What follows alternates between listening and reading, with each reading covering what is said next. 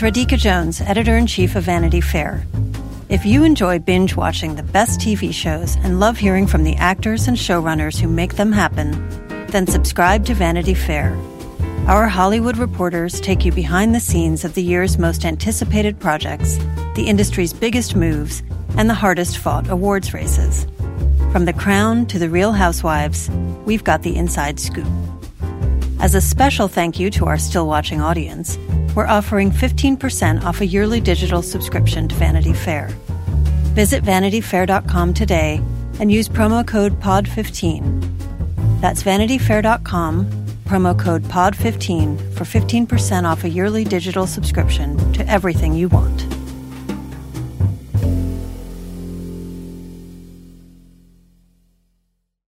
This episode is brought to you by Progressive. Are you driving your car or doing laundry right now? Podcasts go best when they're bundled with another activity. Like Progressive home and auto policies, they're best when they're bundled too. Having these two policies together makes insurance easier and could help you save. Customers who save by switching their home and car insurance to Progressive save nearly $800 on average. Quote a home and car bundle today at progressive.com. Progressive Casualty Insurance Company and Affiliates. National average 12 month savings of $793 by new customers surveyed who saved with Progressive between June 2021 and May 2022. Potential savings will vary. Ensure your next purchase is a real deal and shop authentic handbags, watches, sneakers, streetwear, and jewelry from eBay, backed by Authenticity Guarantee. Visit eBay.com for terms. The world works in certain ways until a new great idea comes along and changes everything. We need a name. We. We live. We dream. We work. I'm Travis Kalanick, and I will never back down from a fight. And if no one wants to believe in me, I'll make them believe by being undeniable. These kids don't overthink. They don't get bogged down about the way things have always been done. They want to change things now. Hello and welcome back to Still Watching Downfall of the Startups. I'm Vanity Fair chief critic Richard Lawson. I'm here today with VF staff writer David Canfield. Hi, David. Hello. Thanks for being here. There's uh, lots to talk about. We at the moment uh, are covering two different series uh, Showtime Super Pumped, which looks at the rise and fall of Uber's Travis Kalanick, and Hulu's The Dropout, about Theranos founder Elizabeth Holmes. Next week, we'll be bringing in a third series, Apple TV's WeCrashed, about Adam Neumann and the WeWork disaster. For now, though, we're talking about Super Pumped Episode 2, X to the X, and The Dropout Episode 4, Old White Men. Later on in this episode, I'll have an interview with the showrunners of Super Pumped, Brian Koppelman, David Levien, and Beth Schacter. If you have any questions or comments as you listen along, please email us at stillwatchingpod at gmail.com. We'd love to hear from you, and in fact, we'll be sharing an email regarding last week's episode in a bit. But first, David, I want to ask you if money was no object, would you invest in a startup? Um, no, no. I have seen a little bit of WeCrashed, so I have some insight from all three of these shows, and no, I would not. it's it sounds stressful above all else. Is the main reason why. Yeah, I mean, I, I asked that because I think that these two episodes uh, really you know have a sort of thematic i mean maybe the whole show the shows do in general but these episodes in particular a thematic relationship in terms of like why were people who weren't elizabeth holmes and weren't travis kalanick so taken by these people like what what Yeah. did they see that like I'm, and we- we have the benefit of hindsight maybe in 2011 2013 whatever we would have been just as convinced of theranos's brilliant breakthrough as these walgreens guys are in this or at least one of them is Yeah. um, but it, it, it, yeah, but watching it now, it feels totally vexing. Um, though I guess with Super Pumped, I get it a little bit more because this show, which we'll talk about that episode first, um, it starts in the middle of things. Uber already exists when the show begins. Um, it jumps back and forth in time a little bit. Um, but this episode finds the company uh, well up and running, um, and then doing some shady things uh, to I don't know ward off regulators. Do you know what Yes. grayballing is, David? Uh, I didn't before this episode. what is your I- what is your understanding of it then? Now, now that you've seen the episode, My understanding of grayballing is essentially preventing people who are trying to stop you from stopping you, right? as Yeah. however you can. yeah, so they did use it against. Well, I think ostensibly, my understanding is the technology was on the better side of things, could be used to block people who would be harming uh, drivers or violating terms of service of the Uber, you know, user agreement. And basically, they would, they, you would look at a screen and it would seem like there were that you were on Uber, but you weren't going to get served any cars. But they Right. also, as Mike Isaac's book d- details now, the show used it to kind of thwart regulators like the one uh, played by uh, Fred Armisen in this episode. He's a real guy named Erich England, who was the code reinforcement inspector for the city of Portland. So we find them up to some some bad things. Um, I, I'm curious as you see it. Um, you know, I'll have this conversation with the Super Pump showrunners later. But David, do you think that Super Pumped is asking us? How much is it wanting us to cheer along? I guess with Travis and his cohort. I think that's sort of the the central question of the show, right? Um, and these these showrunners have uh, um, walked a tricky similar line with Billions, their other show, um, in terms of presenting these characters who are who are pursuing something quite ruthlessly and brutally, um, and, and knocking everyone in their path aside, um, or at least trying to. Uh, at this point in the show, um, it, feels to me like they are very selectively, but also very tellingly trying to present uh, situations where we are meant to see Travis quite clearly in the wrong, um, and as overstepping or or losing a certain sense of humanity. Um, one of my favorite, or at least um, one of the scenes in this episode that interests me the most, is when he um, changes his hair very subtly, um, but it, it has this odd resemblance to um, Elizabeth Holmes's transformation with the black turtleneck at the end of episode three of The Dropout, where they these appearance changes signal a persona shift, um, and and with that, I think comes a for the audience a new way of looking at them, and um, hopefully uh, identifying where they are making moral and otherwise mistakes.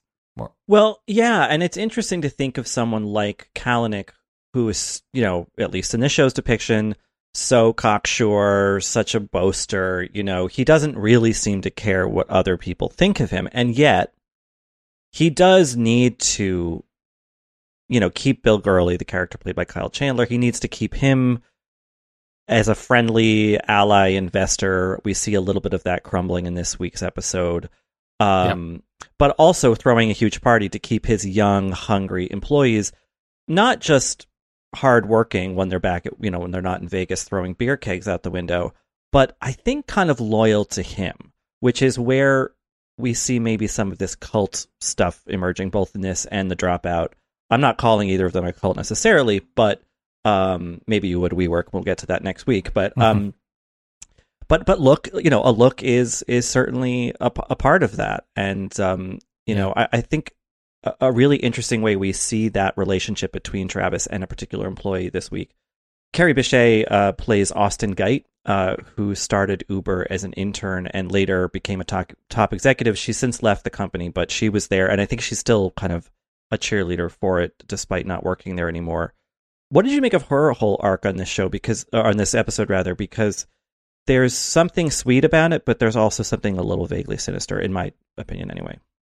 Yeah, I mean it's it's a kind of she's a, she's a she's an enforcer in a very particular way in this show, and she's she's occupying a space that I think we're allowed to see her through these various characters' perspectives. But in this episode, I think you get to see her really operate um, in a particularly aggressive and um, kind of scary way at times. Um, yeah, it's interesting to see, just from my own perspective, um, a female character really emerge in this world um, because these showrunners um, are really interested in an overwhelming sense of masculinity, I think, in terms of who runs the world and how that works, uh, and seeing her really operating on the ground um, in the way that she does, I thought made for an interesting contrast and a point of a new point of focus for the show. Yeah, you have these two opposing scenes in a way where Austin, you know, she's she's been sent to New York to sort of be the the front person, the recon person for their planned takeover of the city. Um, mm-hmm. and and she's you know she seems to have had a good exchange with the driver who says I can now I've been saving a little money for my child's college fund thanks to your company, and she's feeling good. And then that's immediately interrupted by a taxi driver saying, "Get out of my city!" and throwing something a Yes. glass bottle at her. And which I, I I think if I were her, I would be pretty shaken by that and be like, "Why are the taxi people so angry? Is it because we're just you know these young disruptors, or is there something more at work here?" Um, you know, obviously the, they men- make mention in this episode of the taxi commission and medallions and all that stuff that was you know a corrupt industry into, unto itself but it was the one that Mhm. was there. But then she goes home to her hotel and she sees that travis has done a nice thing for her. He's a thoughtful thing. He's taken the minibar out of her room. She's in recovery. And she says thank you. And so she really does seem torn between like evidence on the outside world that nothing that this company is not viewed so favorably but then she kind of returns to the fold of it um in a way that again is sweet but also like i don't know. Do you think that tra- how how much do you think Travis actually cares about Austin or really any of these people he that work for him? Well, that also to me felt like an interesting contrast with um, Alice and how that relationship sort of disintegrates in this episode. Um, and he ends it quite coldly. And there's a bit of a fantasy sequence where he's describing to his mother um, the nice way that he imagines ending it, it wants to present ending it versus the way he did. Um, but I, I think that you do see a certain affection or reorientation toward the business and and perhaps some level of intimacy he's able to um, allow in with people in that world versus those on the outside. Um, it's really interesting you mentioned that cab moment too because that's one that really stuck out to me.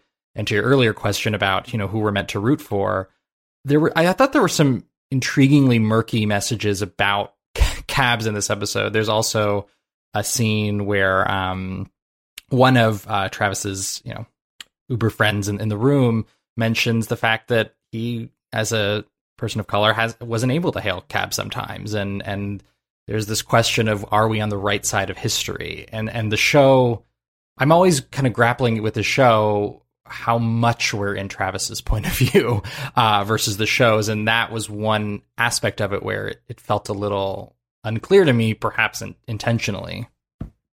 Yeah, because I think as much as I might, I and many others have criticisms of Uber and companies like it, there is, you know, the undeniable fact that it did correct some things. Certain people not being able to hail cabs. Um, here in New York City, uh, which you know, in, in the, con- the, contemporary time of the show, they're about to t- try to, you know, in- invade essentially, um, or they kind of already have, I suppose. Um, there were many there are still i mean swaths of the city not serviced by the subway or yellow cabs. They invented a green cab thing which was for outer boroughs only. Um but that you know it didn't really fill the void and then here comes uber to do that and that's helpful. It does connect people who are sort of living more atomized in the city uh, get around. David you're from southern california and from everything i've spoken to people who live out there like the la area Uber and, and, and companies like it, rideshare apps, have really revolutionized how people move around the city. I mean, I assume have you found that to be true? Yeah, it's completely uh, revolutionized the way we live out here. I mean, for me, especially with stuff like nightlife, uh, it completely changes the equation of uh, how a night looks, how much you can drink, how much uh, you know, who you can go out with. It's it's completely transformed the way we live. So so for me, um, I don't even. It's not one to one. I think in a, in a kind of culture like you have out here, um, in terms of cabs, because it just wasn't the same kind of availability, the same kind of accessibility, um, or even same kind of lifestyle. Yeah, I mean, I, in the first episode of Super Pumped, you know, he's at they're at some party, and he Travis says, "Drink up," because DUIs are a thing of the past. Of course, they're not a thing of the past. There are still plenty of DUIs in LA and everywhere else. Um, Indeed, unfortunately, but but you know that is actually a utility of it. You can leave your car where you took it and just take a car home.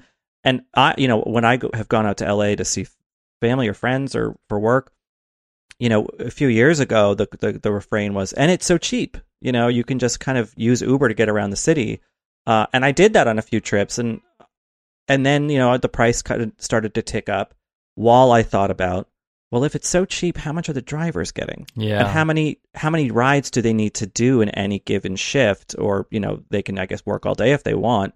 Like you start thinking about that gig economy thing and wondering if as antiquated and corrupt as it was, if the taxi regulations did at least I don't know, help people on that front. You know, they were getting more of a share because there were just fewer cars on the road. I don't know. Yeah, I mean, especially around uh, the pandemic too. At least here in LA, the supply really just completely went into free fall, and the prices really skyrocketed. And there was an interesting period there of of people not, you know, struggling to adjust out of perhaps um, what they had gotten used to with Uber, and it being such a core part of the way they live. Um, and that just speaks to how Uber was able to so completely take over, and what that means when you get beyond that. Yeah, yeah. And and you know, the, Travis and his cohort like do in this episode make some effort to center the drivers in this, you know. It's better for them and that's a lot of what Austin is doing is driver outreach or at least what she was doing in that early phase of her post kind of internship employment Mhm. at the company. Um and to that end we'd. but I do think they kind of think about it like a video game or something, which we do sort of see simulated in this episode. we what did do. you what did you think about that kind of strange Grand Theft Auto sequence? I I didn't quite know what to make of it. I mean, this is a show with a lot of style and a lot of flash, and there is, uh, as I see it, a really um obvious uh aim to depict this world and this this man's vision in, in, in all of its excess uh, and and all of its um, recklessness at times. And I think that when you get to a sequence like that, which is sort of literizing the concept of this is a game, uh, and there's this really strong direct invocation of war at the end of the episode, and you know using these terms that are maybe a little bit beyond how we would think of how a startup would operate. Uh, that gets into this much more dramatic, uh, intense kind of back and forth. Um, so I, I did take it as a part of what the overall episode was doing and what the show is doing, but it did feel like taking it uh, a step further, perhaps. Yeah, yeah. I mean, I, I, I think we could have maybe understood that these guys think of it as a video game without maybe literally seeing it. but Exactly. um, but it is instructive, in, you know, coupled with the uh, X to the X party, which was this, you know, sort of uh, bacchanal they held in Las Vegas following a previous party in Miami where a lot of crazy stuff had happened. Uh, and you see that this is a lot of rowdy young men hopped up on their own Masters of the Universe, you know, idea of themselves, um, with a few women like Austin or um, these characters we meet in this episode, Jill Hazelbaker and Rachel Whetstone, uh, who are basically public relations people. Yeah. Uh, Hazelbaker is still at uh, Uber. She's the SVP of Marketing and Public Affairs. Uh, Rachel Whetstone, and she used to work for John McCain and other Republicans. And Whetstone uh, was at Uber until 2017. She was at Google before Uber, and she's now at Facebook. So she's very well ensconced in that world. But here Yeah. you have these women kind of rolling their eyes at the boys, and yet, and no fault of their own necessarily, but sort of letting the boys be boys. And you wonder, given what we've seen of this, how responsibly or ethically can these people really, these men living off of id, really be toward the concerns of of of drivers? And certainly in the first episode, in the first scene of the first episode, we see them not terribly concerned about the safety of riders with the sort of fake safe, you know, safety charge or whatever. Yeah. Um, yeah. I mean, did you have any anything stick out to you about the, the X by X uh, X to the X party uh, in Vegas? felt like not to compare uh, the the project necessarily, but it felt very Wolf of Wall Streety. Yeah. to me. Um, and and again, you you you do end up in that place of the show is clearly having a very good time in this environment, and I I, I enjoyed thinking about um the, the choppy waters of of navigating um a character like this and trying to bring you up close to where he is and where his mind is and and what kind of culture he fostered while also trying to you know pull back the curtain a little bit and and ask questions of it. And this is the party to me is a prime example of things getting so messy there, and, and you have a concern, the concerned face of Kyle Chandler yeah. guiding you through it all, um, which always brings a smile to my face. Uh, one thing that people will hear in my interview with the um, Super Pump showrunners uh, later on is uh, Beth Schacter um, talked about Kyle Chandler and, and the role of Bill Gurley and how there's an interesting juxtaposition because you think of him as Coach Taylor. He's this warm Texan kind of presence, and and and so you kind of, I at least, graft a little of that onto Bill Gurley. But he, you know, in, in real life is a is a shrewd investor and and and was fully along for this ride. You know, he wasn't there to be the father figure to these guys. He was there to make money off of them, which I think yeah. Really complicates that relationship. And I think that Gurley can wear, you know, apparently he does like to wear rock t-shirts, but you know, we see him wearing a Pixie shirt in this episode. Um, he can be sort of cool, you know, kind of like them or an older brother sort of figure, but I am curious to see where those the tensions between his style and Travis's uh, are going to go because I don't really know actually Gurley's particular arc um, in real life in the company. Yeah, he starts out obviously more non-interventionist, and and I don't know a ton about that story either. But of course, things will come to a head. The the show has pretty clearly set up um, brewing conflict between them. But yeah, he's it's just, there's a, not a haplessness to him, but uh, the scene with him and his wife, played by Jessica Hecht, where he's just sort of like yeah, well, it was the party was Waco, and we'll see if it becomes Jonestown. And it's he's he's he's so um, it feels like he's so at a distance right now uh, that I find it really interesting whenever he he does pop in to back Travis up, like in that moment uh, while they're playing Wii, um, because you know the show is clearly planting these seeds very selectively. Yeah, I, I, it, it's it's interesting to have um, Bill Gurley in this episode as a bit of a Cassandra figure, where you know he's letting it happen, this rowdiness, whatever. Right. But in private, he's like, I don't know. It's kind, of, you know, he makes references to cult, you know, and yeah. and what he knows because he's a bit older, he's he's you know had success in the past is this as a workplace is not sustainable, and with the introduction of um, Gabi Holzwarth, who is this violinist that Travis meets, who would later become uh, a big, uh, uh you know, I mean, I don't want to say antagonist, but she spoke out about the company a lot publicly, um, having spent time with Travis in the sort of inner sanctum of things. That that the bigger you get, the more hegemonic you get, the more the outside world is going to pay attention, and stuff like we see in this episode. Like this is kind of the last days of Rome. I mean, the, the I mean, some version of Rome is going to build and build and build, but this hedonistic version of it, I think Bill Gurley sees like this cannot last if for optics alone. Yeah, exactly. Well, let's go now to my interview with Super Pumped showrunners Brian Koppelman, David Levien, and Beth Schacter, who had a lot to say uh, about why they made this show, and I think to some extent how they think people should be interpreting it, at least thus far.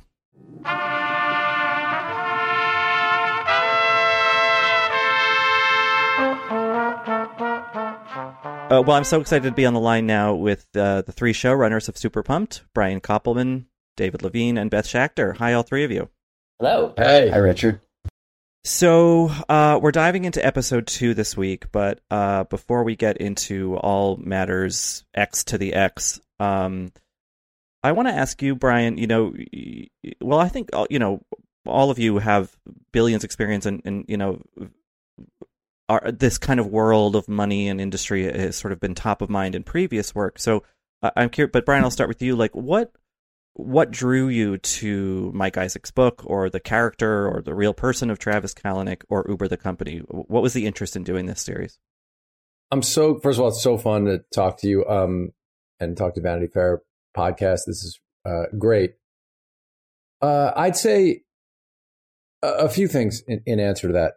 I'm so glad you started with Mike Isaac's book because that is the thing that drew us in. You know, Mike sent me a manuscript of Super Pump, the book, and I immediately sent it to Dave. I guess I probably had been reading it for two hours and sent it to David because it brought us inside a truly world changing, not just technology and, and company, but uh, a world changing idea. And and earlier, right before we started, uh, you you mentioned that this show is um, is available now when there are other shows in the tech sphere. And you said these tech con shows, and then you said rightly, uh, although this isn't exactly a con, but I think that's really key. Know, we're really compelled and curious about what happens in a successful one of these things. You still pay. It's very clear the price you pay when something's a con. It's less clear, maybe, the price you pay when something isn't a con, but still how the outsized ambitions of the founder or the company itself end up having all sorts of consequences on the real world. And maybe even more so when the thing is successful and achieves its aims than when it doesn't. And so that is presented so well in Mike's book. And that is one of the things that really drew us to this.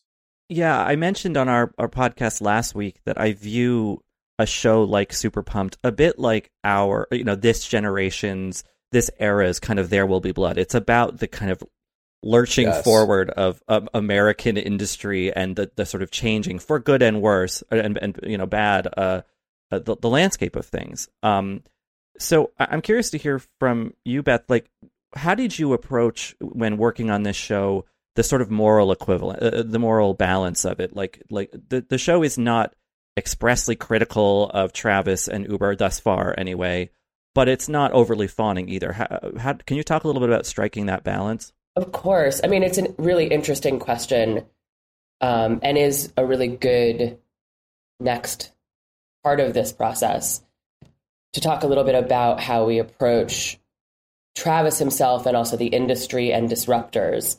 Um, we wanted to interrogate and prosecute the idea of the cost of disruption.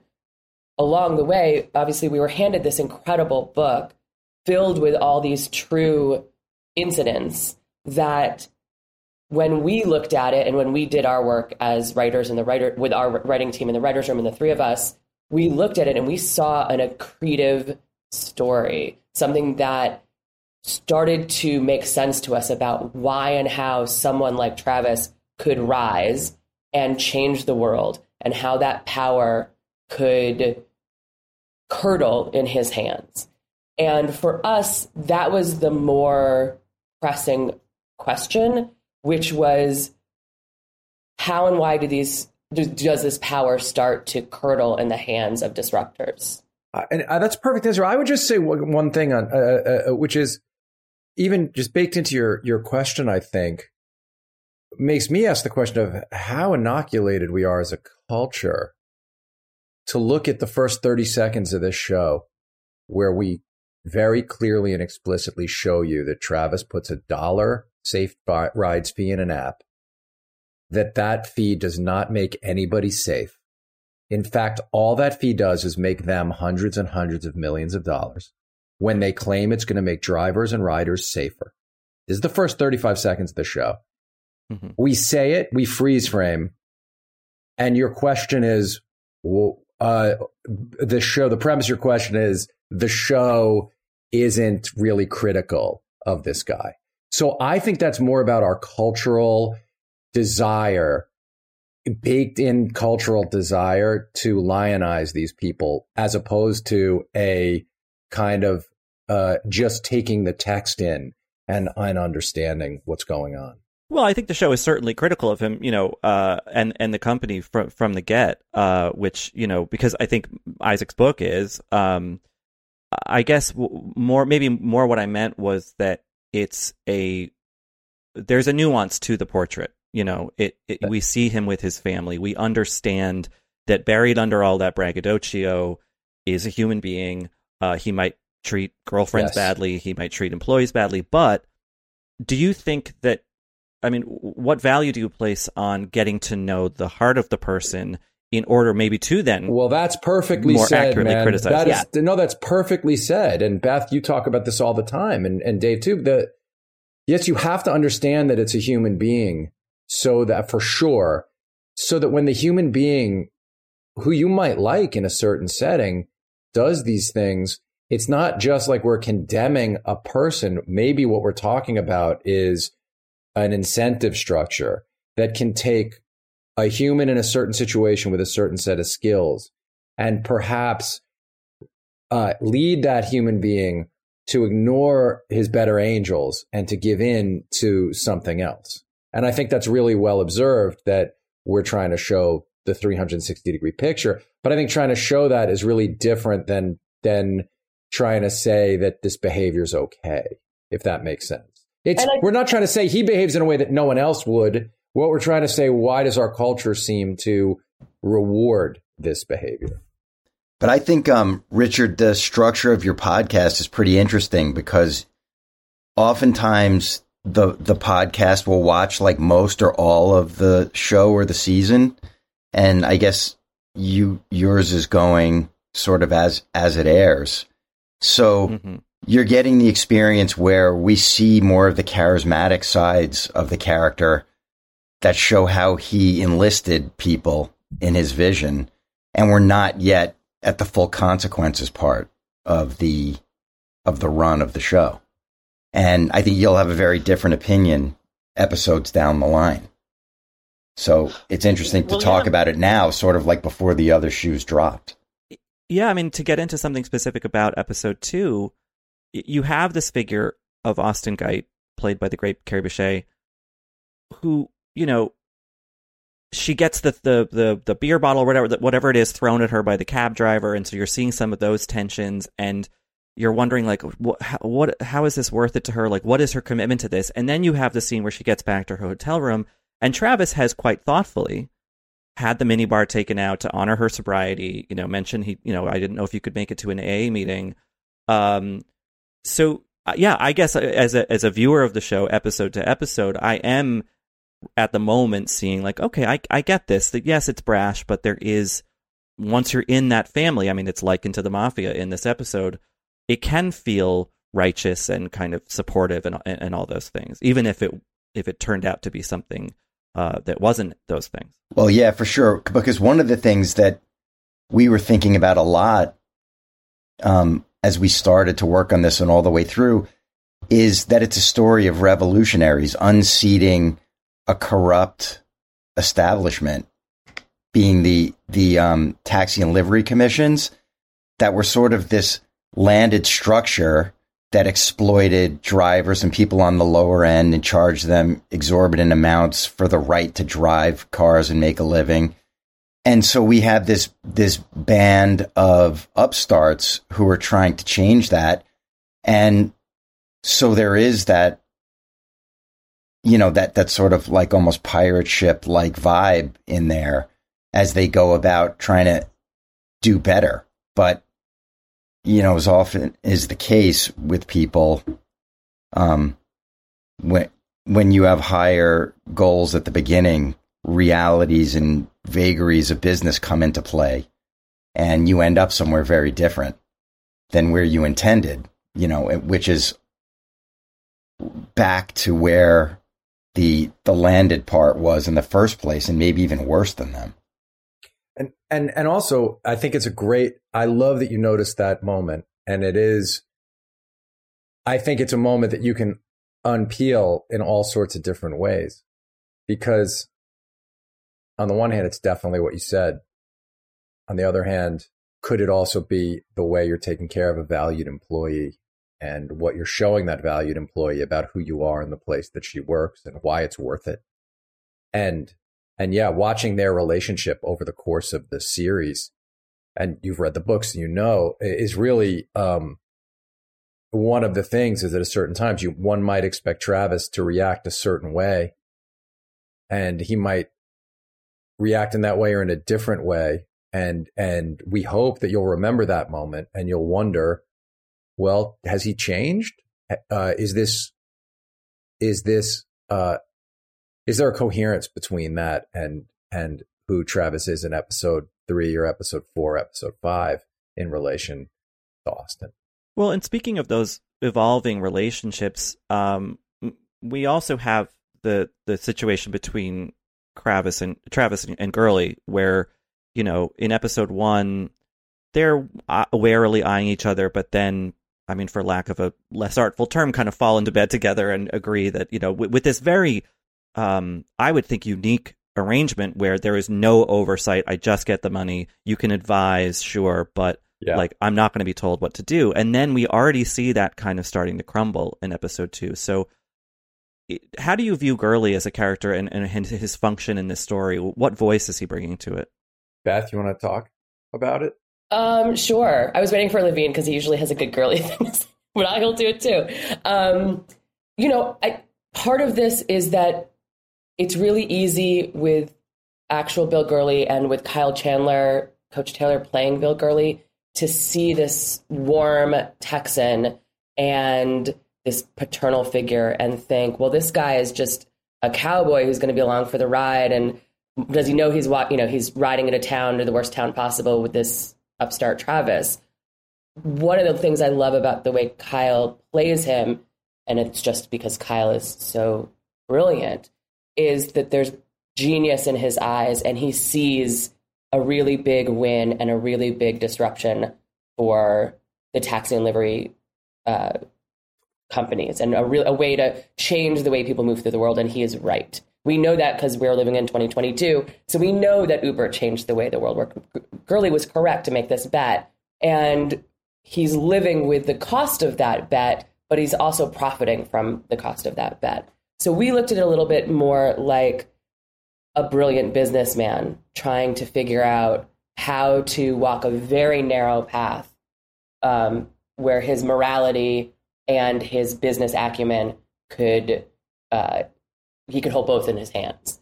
And for us, I think that was a really fascinating and compelling story. Having spent a lot of time, obviously, with Billions and with this show, with these titans of industry, guys like Gurley um, are rare and worth diving into. Well, he's such it's such shrewd casting in that way, like you said, you know, because we kind of expect one thing, but there's a lot more going on there. It's it's not Coach Taylor, um, although he is in some ways, I suppose. Still, um, I mean, I was with So- you and Julie on the Pixies t-shirt. I just want to be very clear that I was very much with both of you on the Pixies t-shirt moment. oh, well, okay. The Pixies T-shirt's interesting. Is that him trying to like, as as this party's about to happen, trying to seem more like hip? And it, it, what what was the intention behind that shirt? Bill Gurley is a huge rock and roll fan and wears rock shirts all the time. Okay, so it's an And- organic thing. It wasn't him trying to. I, I mean, somehow. I, I, I'm, I mean, this. I will just say that in real life, Bill Gurley's a huge music, like just Yeah. a gigantic music guy, and wears rock T-shirts a lot. Like a lot of our research, when we look at pictures of him, he's wearing rock shirts, and I. It's a great question, and we come at this from a place of curiosity mostly. Like, I love your question about why he's choosing to wear that shirt in that situation. It's perfect. That is a perfect question. I, I don't think any of us want to answer it, but it's a perfect question, right? Is he wearing that because he digs the Pixies? Or is he wearing that because he digs the Pixies and that's the way that he wants to separate himself from other VCs? I, it's a it's an awesome thing for the to tease out and for the show to grapple with. Well, I, I'm I'm curious uh, about the show's structure. Um, in in you know in in the way that information is being meted out, characters are are revealing themselves bit by bit as we go. Uh, what was the decision making like to not you know do what some other things have done, or do the real origin story where we see Zuckerberg at Harvard? In this show, we we begin a little bit in medias res. You know, um, Yes, Uber yes. exists or Uber Cab exists. Um, David, maybe could you talk a little bit about about the decision making between uh, about how to structure the show?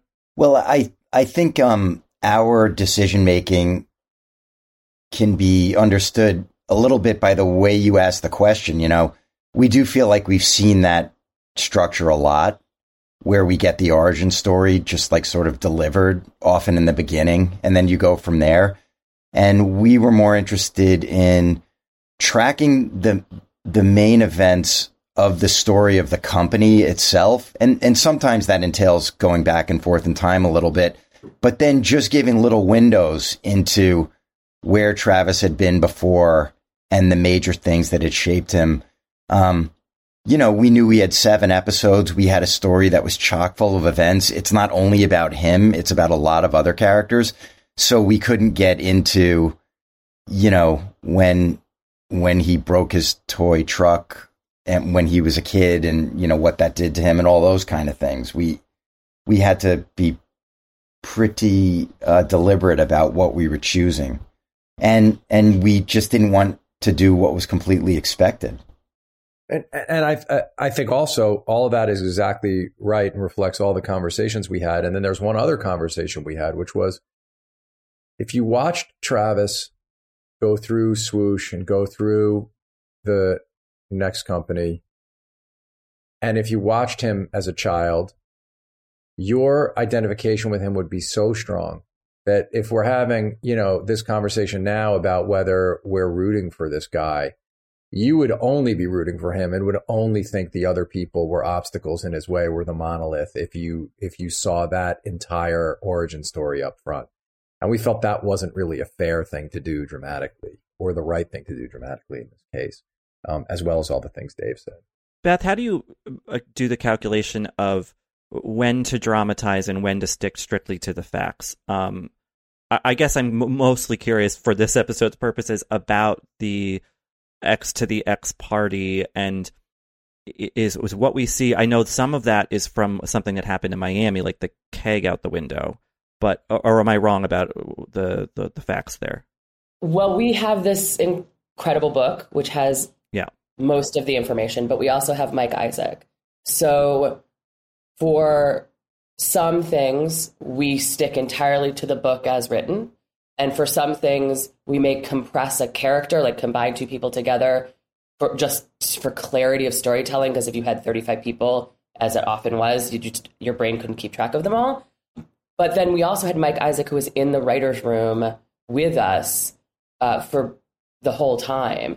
And so when we had questions like, hey, what happened at X to the X?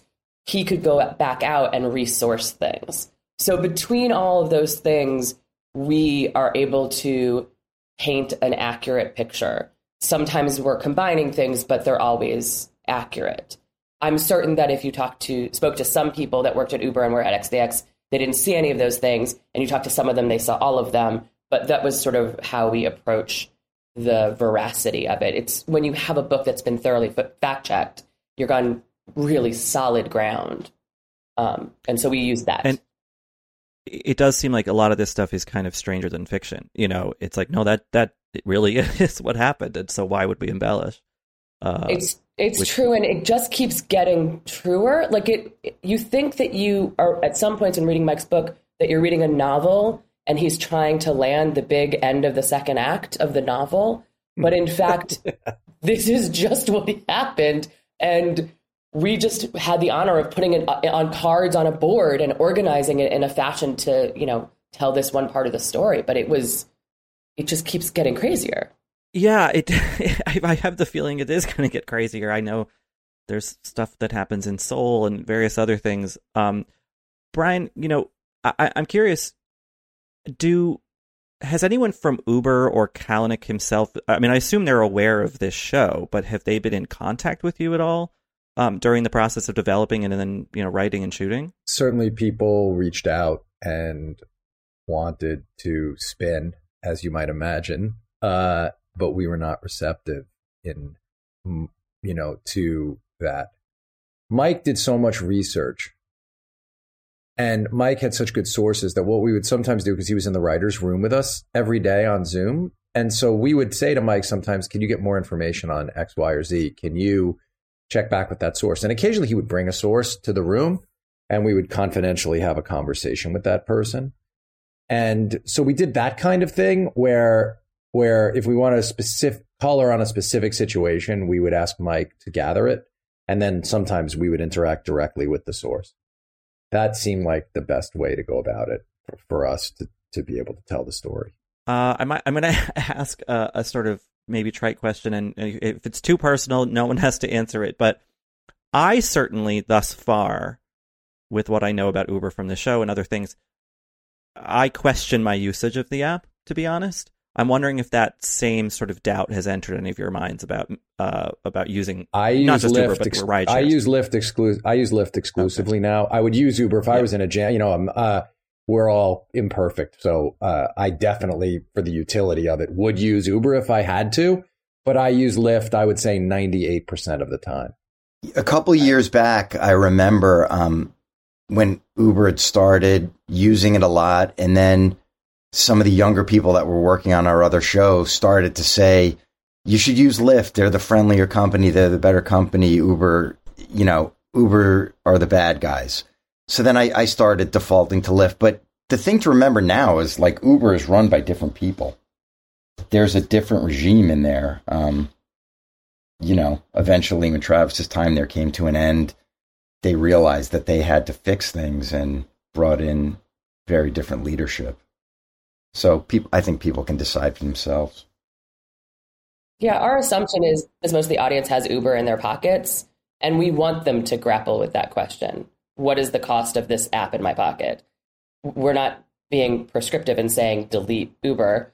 We are, however, saying now that you know, how do you feel about these things that quote unquote change the world? Or not even quote unquote that truly changed the world. He changed the world. Yeah, I think that something this episode shows so intriguingly. You know, they they they mention the the the taxi commissions, the the, the medallions, and, and and really the usury that was happening there you have the ethical issues with drivers for for rideshare apps. You know, I was at LaGuardia the other day getting home, and I was I went to the yellow cab line, and it was so long. And with a kind of guilty swallow, I ordered a Lyft, and it came so fast, and I was like, I'm so conflicted. I know Lyft is the better company, but I I don't know. It, it it's such a complicated issue because these systems are so interconnected. Something can disrupt something, but it doesn't necessarily eradicate it instantly. They're, these things are still in conflict with one another. Yes, that's true. Episode three, as people are looking to this weekend, episode three is lo- largely about Uber versus Lyft. And maybe it'll give you some insight into that. It's also important to realize, like, just how fucked up the taxi and limousine commissions were, and just how restrictive and how bad it was for drivers. And and how much a change needed to happen. And that's part of what I think is the sadness around this for all of us is a change did need to happen, but did the change need to lead to even worse circumstance for a lot of people? As it made life easier and more convenient for the rest of us.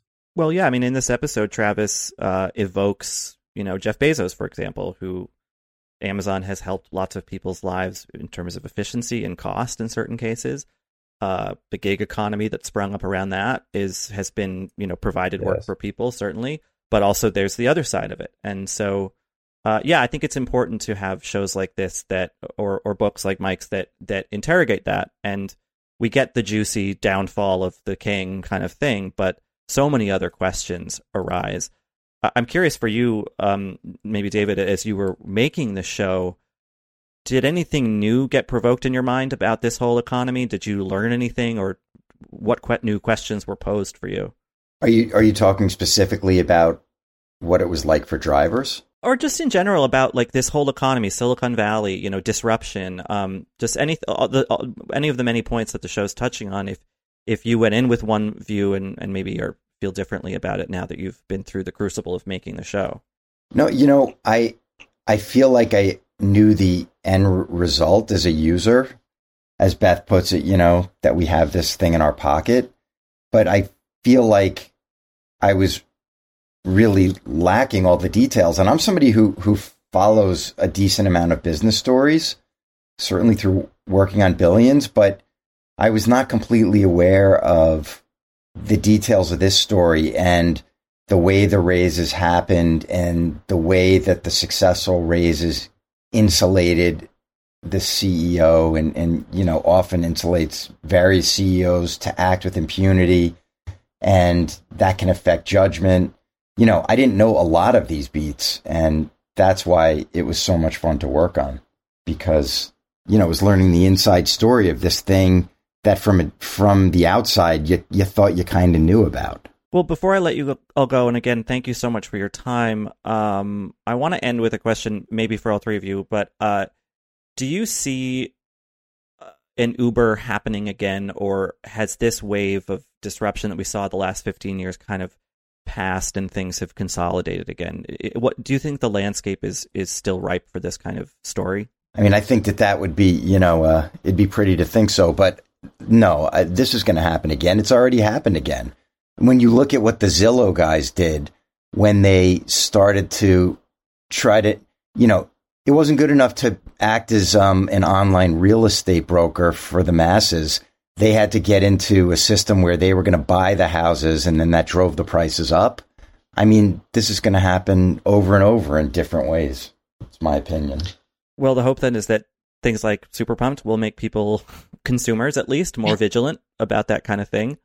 Uh, I would hope because I know that I, you know, when I first got Uber, I was like, uh, it's, I, it might, I hit the thing and then the thing comes. Oh my god, perfect, you know, and you don't really think about, or at least I didn't, about the processes behind that, the people behind that. So thank you all for giving voice to those people. Um, I, uh, I really appreciate your time, uh, and we can't wait to see more. Uh, you guys gave me some good teases for the upcoming episodes, and I'm looking forward. To. Thank to you so much for watching so closely. This is a great conversation. Really appreciate the thoughtful look.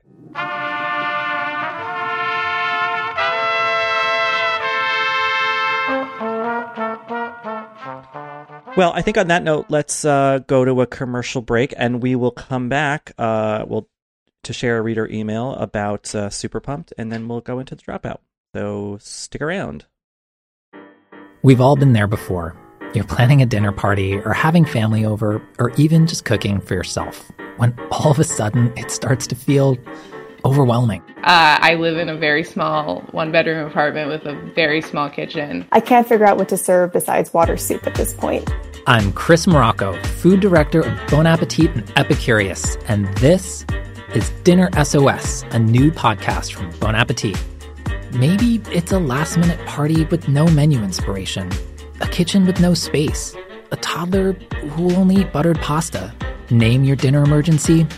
We're here to help. Here's how the show works. On each episode, we'll take a call from a home cook facing a real dinner emergency. Then, I'll work with one of our editors or someone from our amazing test kitchen to try and solve it. Because cooking for the people you love should inspire joy without a side of stress. Make sure you're following Dinner SOS wherever you're listening now. Apple Card is the perfect cash back rewards credit card. You can earn up to 3% daily cash on every purchase every day. That's 3% on your favorite products at Apple, 2% on all other Apple Card with Apple Pay purchases, and 1% on anything you buy with your titanium Apple Card or virtual card number. Visit apple.co slash card calculator to see how much you can earn. Apple Card issued by Goldman Sachs Bank USA, Salt Lake City branch. Subject to credit approval. Terms apply. With access to so much information, it's hard to feel like an informed, discerning citizen. That's why on Make Me Smart, which is a podcast from Marketplace, we make it easy for you to stay in the know. Hi, I'm Kai Ryssdal. Every weekday, Kimberly Adams and I unpack the latest from Washington, D.C. Uh, the Senate Minority Leader has announced that he will step down as the Republican leader. What's happening in AI?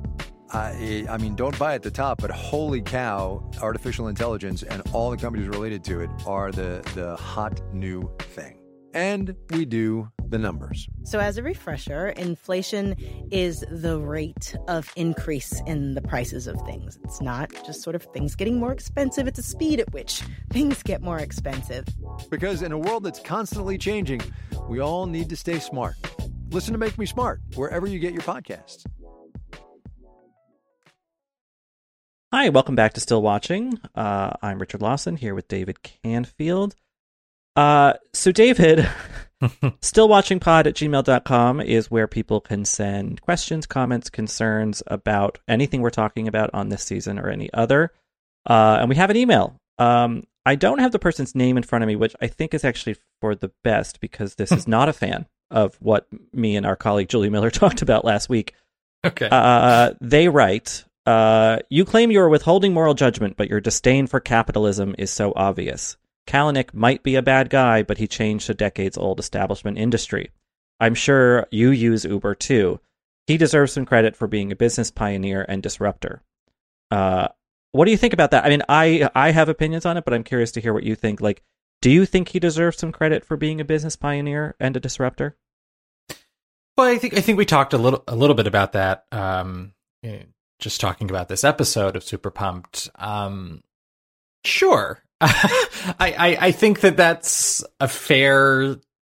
It's a it's fair to give him some credit for what Uber became, but I think first of all, we're talking about a show that is highly critical of him overall and is very aware of the missteps he's made and the um, morally questionable things that he did as Uber skyrocketed.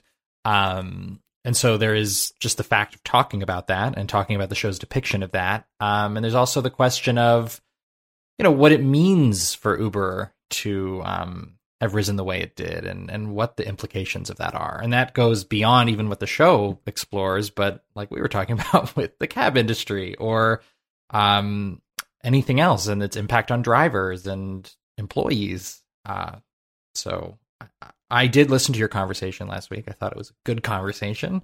Uh, I didn't think it was an unfair conversation towards Travis, um, but perhaps I too am biased as a fellow guest on Still Watch. well, I mean, I think the thing about it is that you can credit him with being a business innovator and a disruptor. I don't. You can give him that credit, but I don't know if it has to be positive credit. You know, Right. Um, I, I, obviously these are complicated issues that I just from watching a show or reading an article or two, I'm not fully going to understand the tensions between taxis and and ride shares and the corruption in New York City, you know, the taxi commission, all that stuff. I, I you know, I can't weigh in on that, but I know that there are enough material complaints, not just about Kalanick's workplace behavior and that that he both you know did himself, but also fostered and encouraged within people working for him but also Uber as a whole. You know, there have been lots of uh, horror stories about you know the way that that drivers have to really scramble to make any money, and uh, and it's a very volatile kind of gig economy job. And so, yes, I think we can both acknowledge, you and I, David, that yeah. Travis Kalanick did disrupt something. I think the question remains is whether that was a a good disruption. You know, I mean that word inherently feels a bit violent, but uh, or not violent, but you know, it's it's a very active word, disrupt, and I've always aggressive, maybe. Yeah, it's an aggressive. Thank you. It's an aggressive word, and I've always, you know, winced a little bit when I hear people using it in such a positive way. Even though, yes, there's plenty in this world that uh, systems that need um, some sort of shakeup. Um, you know, to, so to that end, another disruptor, Elizabeth Holmes. Um, we're looking at episode four of the Dropout Old White Men, which uh, when we were uh, on commercial break, let's pretend we're at a talk show, and you know, you and I started talking as the camera cut away to the commercials. um, David, you mentioned that this is your favorite episode so far. Uh, why is that? I thought it was a genius and really surprising move to immediately after you see uh, Elizabeth Holmes take that dark turn, literally and figuratively, at the end of episode three to take us out of her point of view and give us a completely new angle uh, that I think reflects Elizabeth Meriwether and her staff's comedy chops. Uh, that gives you, I think, a new sort of angle on the broader world and time period that ex- doesn't necessarily explain how Theranos got as far as it did and away with as much as it did, but allows you to imagine these other characters in her orbit and where their heads are at. Um, and it's it's enjoyable. The casting of Alan Ruck as a Connor Roy esque um, buffoon for Walgreens was pretty genius, I thought, and it, also ends in a really smart way, bringing it back to Elizabeth um, and setting up the back half of the season and really the downfall of Theranos in a lot of ways. Yeah, when I talked to Elizabeth uh, Meriwether last week, um, you know, she mentioned that things were going to start a bit lighter, and then really that comedy would start to shed, you know, as it goes. Because, and I think that this is such a crucial episode in that. I mean, we see that that that arc happen within the episode where, you know, Jay Rosen, the character played by Alan Ruck, is he was a an executive at Walgreens in their health innovation department, a physician as well. Um, you know, you see him kind of bumbling um, Josh uh, Pais plays Wade uh, Miquelon, who was the CFO of Walgreens at the time. He actually is now the CEO of Jo-Ann Fabrics, which I don't know. That's a lateral move, maybe from failed billion something so. company to to to Jo-Ann Fabrics. Um, they're kind of bumbling and squabbling. Uh, Rich Sommer's character Kevin Hunter, who's a lab consultant um, hired by Walgreens to look into the you know viability of the Theranos technology. Um, yeah, there's this kind of bickering road trip vibe to it. yeah. Um, And then, really poignantly offsetting that is uh, Ian Gibbons, the character played by Stephen Fry, who's the chief chemist uh, for Theranos. He was brought in uh, by Channing Robertson, um, an old friend, uh, to, to, into that job, and, and and believes it and believes in Elizabeth. And you see his faith uh, very swiftly crumbling, and it's really hurtful. But but I think shining through that is his warning that this is real people now. Like now, yeah. you're talking about putting this stuff in actual stores across the country where people will go in thinking they're going to get fast, accurate blood work done uh, when the technology, as we now know, was nowhere near that if it could ever have been near that. So I really like that that juxtap- juxtaposition of tone. Uh, and and yeah, that creepy Elizabeth thing at the end where she, you know, they're, they're singing the song uh, which I don't think actually happened. I, I tried to find. I was wondering about that. Yeah, I don't think it did, but maybe you know. And again, please email us if uh, if I'm wrong about that. But she, you know, she's. I don't know if. She, do you think she's enjoying any of this, or do you think that she's so stressed out? Like, how strong do you think the courage of her convictions still are at this point in the show? At this point, it feels like um, she is so masked in that protective um, fake it till you make it uh, costume, really, that she. It's it's hard to believe that she's still with it deep down. It it really is. I mean, I, I think the way Amanda Seyfried plays it, you you see someone who is just so desperately stressed and desperately just trying to keep it afloat. And and the, I think the other key element of the character is that she doesn't ever fully key into the stakes of what she's doing because there is this sort of delusional um, ongoing belief that it'll work out eventually, and she just has to keep the house built uh, while it's getting filled in, even though it's not actually getting occupied by anything except for more uh, lies and um, false uh, motivations. So I don't think, short answer to the question, I, I don't think she's as in it as she was even an episode ago. And yet she does seem sure of at least one thing, which is that the more you pose as this dynamic young disruptor, innovator, the more certain people, maybe yeah. those old white men of the title, who are fearing their own obsolescence, are scared that they're, you know, losing ground, that they're out of touch, will bend over backwards, tie themselves into knots, to believe her and trust that she will deliver them to into the future you know? And you see that that great sort of funny sort of pained scene where um, Jay gets out of the car and he he runs to Wade's uh, Wade's car and he's like no we we got to do it. We have to you know we have to make an investment. We're going to lose them to CVS you know uh, we and he gives that kind of monologue about like this is the future. These kids are just uh, this town the Silicon Valley this is this is where it's at and you have to think, right, that like Elizabeth, in the way that she's, you know, the, the costume, the voice, the big promises, she's aware at least that she has that power left, right? Yeah. And the irony is that in a sense, you really see her, she knows what she's doing in this episode. She knows how to manipulate. She's learned how to present herself and how to present her company, more importantly, in a way that can allow it to rise, even if there's really no foundation for it uh, that would merit that. So, um, yeah, it's it's fascinating. It, it makes you think. I, I don't know if you've listened to like John Carreyrou's uh, podcast uh, about Holmes and his investigation into into Theranos, but you know there are a lot of people that he talks to who are like, you know, she is really smart and she, you know, she's an oddball, but she does have a certain gravitational pull to her and you watch her maneuvering in this episode, as underhanded as it might have been to like kind of play Safeway and Walgreens against each other, and then this kind of CVS thing dangled in front of them. But I guess someone could, that is business. Uh, and she's really good at that. And you're like, if you had just, if she had just applied those skills to something maybe that was already vetted, already existed, and just needed that kind of Steve Jobsian, we can make this happen energy to it, maybe she wouldn't be a convicted felon now, you know? It feels like in this this is the episode where the show really emphasizes no one should have gotten away with this. No, no. one should have gotten Walgreens as deep into this as they got, but she did manage to do that. and it's it's really fascinating to watch the show picked beat by beat the way she did that and the way through the uh, framing that we get these men uh, fell for it so um, endlessly, so repeatedly.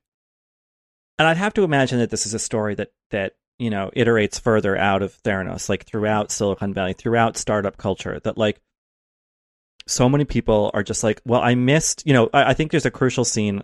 Um, there's a scene, you know, early on where Channing Robertson says, "Well, you know, actually, I didn't invest in Yahoo, and I kind of regret that, or I really regret that."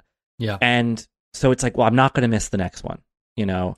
And I, I just, I, I get that. That's such a human thing to, to, you know, it's FOMO in a way, you know, where I mean, billions of dollars are at the stake instead of like, oh, I didn't go to that party, but, but it, it's coming from the same place of like, I just don't want to miss the thing that's passing right by me. And for Elizabeth to be an exploiter of that is harmful, but also I don't I don't know. Is it horrible to say that like sometimes I think that these other people who so put strapped the blinders on willingly and just marched forward with her like kind of deserve it in a way? I don't think it's horrible. I mean, you look at the names that would eventually join Theranos in prominent capacities, like Kissinger or George Shultz, and there are there, these are people who are extremely powerful in this world and who were swayed by someone who power was built on a complete illusion. So, yeah, there's a certain amount of Schadenfreude there for sure. well, uh, to start, yeah. Yeah. There's also a little of the like, I mean, this is maybe a leap, but like, you know how like conspiracy theorists, QAnon people, they really are like, oh, I know a secret. I know something. I've I've I've took the red pill. The veil has been lifted. I get it. You don't get it. And there's a smugness there, you know. Yeah. And I kind of see that a little bit with, you know, your Jay Rosans, and even in this episode, Channing Robertson, who sells out his old friend, essentially. Yes. I mean, it gets it ultimately gets him his job back, sort of, but like, uh, you know, it. Not really. th- th- well, yeah, well, yeah, exactly. He gets stuck at a desk to do no God, God knows what. Um, yeah. I don't know if we really want to mean, it's silly to sp- say spoiler when you're talking about real things, but uh, Ian Gibbons is going to have a very sad Correct. arc on this show. Let's just say that. But um, you know, but they they do kind of think that like we're in the in group and and there's a pride there and a sort of haughty thing, and I think that's what's so brilliantly illustrated at the very end of the episode when the ultimate, perhaps ultimate old white man in the Theranos saga comes into the picture of the show, who is you mentioned George Shultz, played by yeah. Sam Waterston who um, his story is going to be really interesting as the season goes on. You know, he was the uh, he was a major mover shaker in Washington. He was Reagan's Secretary of State, uh, and I think remained a stalwart Theranos board member until his death. Um, or, but, yeah, but his grandson Tyler would become um, a whistleblower. So so yet again, when you know Elizabeth is uh, on the outs, or feeling maybe insecure about the ground crumbling beneath her feet with you know lab consultants being like okay so what about the tech though? She can always go to some other guy who's wanting to to catch a little of her glow uh, and bring him to her side. Yeah. I think a lot of what you're describing is something that is so basic in television and that shows like this can sometimes forget which is just the power of rich strong characterizations. Um, and I think the dropout does that extremely well in this episode. Illustrates that uh, from beginning to end. You know, you have these characters coming in into the world that we hadn't met before. Um, and Stephen Fry is so great as Ian Gibbons, and it's such a heartfelt, painful, um, genuine performance that really resonates in this specific corner of a show that can feel satirical or really dryly witty or very um, cutting and dark. Uh, it, it ha- plays on all these different levels and it knows how to balance that. I mean, even having you know Richard played by William H Macy and the way he's introduced in the first episode and the role he will play throughout the show, it's like he can be ridiculously funny, but there's also a weird heart and desperation to that character that um, is really well rendered. Yeah, it's so it's so good, and that scene between uh, Elizabeth um, and Ian, uh, where she's like, "You're fired," and yeah. he's flabbergasted. um, is so well acted by both of them. You know, it's Yeah. Stephen Fry leaning into his British avuncular gay charm, basically. Yes. he was playing a straight character in the show, but um, and Seyfried darkening herself uh in, in just in her eyes, but also letting Elizabeth be a little tearful because this I don't know does does this feel to you like maybe one of the last moral fibers in her kind of snapping when she when she because this is a guy that you know was there from the beginning who she really seemed to have a, a strong relationship with and now it's like she's just willing to throw it out to to to maintain the lie Yeah, and it's such a tough scene to play in a lot of ways because you see she's too far gone, but maybe she's not quite too far gone yet. Um, but it it does have that sense of a turning point uh, for her, and just her, her ability to connect to people and really see people. Um, and and by by ability, I almost mean truly to proceed as she is proceeding. She can't or she couldn't move forward because it gets too dark. So she has to lose that. Um, and, and I think this is that moment where you really see her almost realize that in the moment. What do you make of that final look of hers in the episode, um, where she, you know, they're celebrating, but she turns to um, the the lab in- investigator or the lab consultant, rather, Kevin Hunter, a real life person, um, and she sees him looking at the machine and then kind of getting frustrated that there's a you know confidential tape over it, so you can't actually use it. It's just there. It's just a glowing screen and a black box. Um, do you think that's a look of desperation, of worry, or is there some I mean, I don't know. I read some menace in there. I did too. I- I, think the show is careful not to um, treat her as any sort of victim of circumstance, right? Right. Or, or someone who doesn't have the ability to control her own fate. And and I completely, I read it completely the same way as you see somebody who is aware of what she's doing and is aware and is increasingly aware of the kind the leaps of deceit that she has to make to keep the con running for lack of a better way of putting it and um that's a moment to me where you see the ceo this founder um understanding it's almost kind of coming to terms with their feelings about it and, and understanding the sort of nastiness perhaps that there ha- that has to figure into what she's doing Yes, and I think I fear we will see further nastiness. Um, before we wrap up, David, um, I have to ask you a really important, maybe difficult to answer question. Do you think this is the most effective use of Katy Perry's firework to date? To date, I do, and I think that's all I can say because there is another show coming up that may very well use the same song. Um, So is this out, is this outdone Rust and Bone, Marion Cotillard looking at a whale? Oh, oh God! that's- wow, that's the you big brought competitor. that you brought that right back with force. Um, I I don't I don't I mean my love for Marion and Rust and Bone.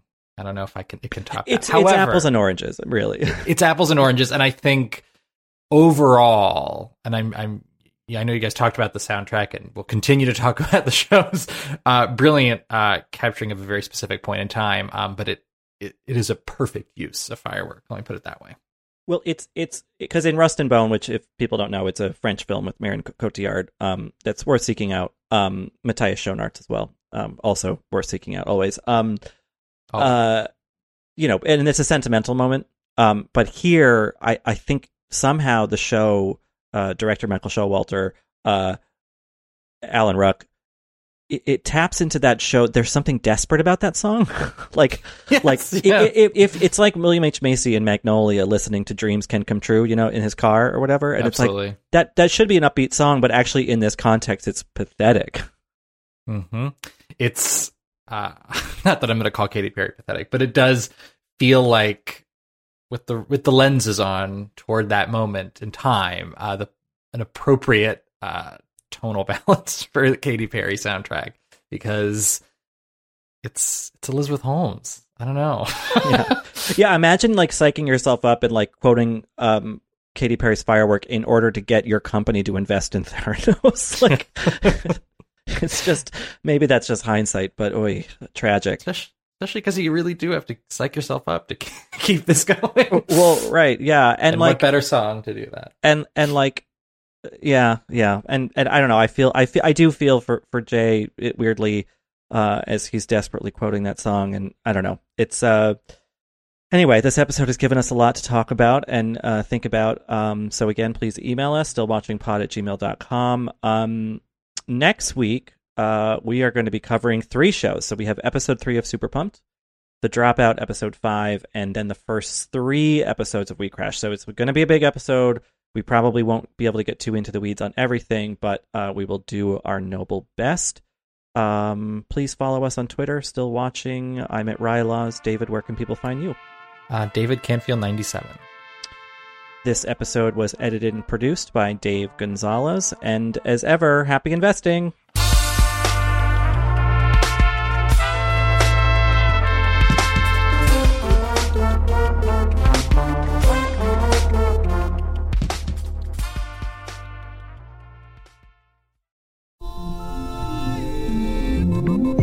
I'm David Remnick, host of the New Yorker Radio Hour. There's nothing like finding a story you can really sink into that lets you tune out the noise and focus on what matters.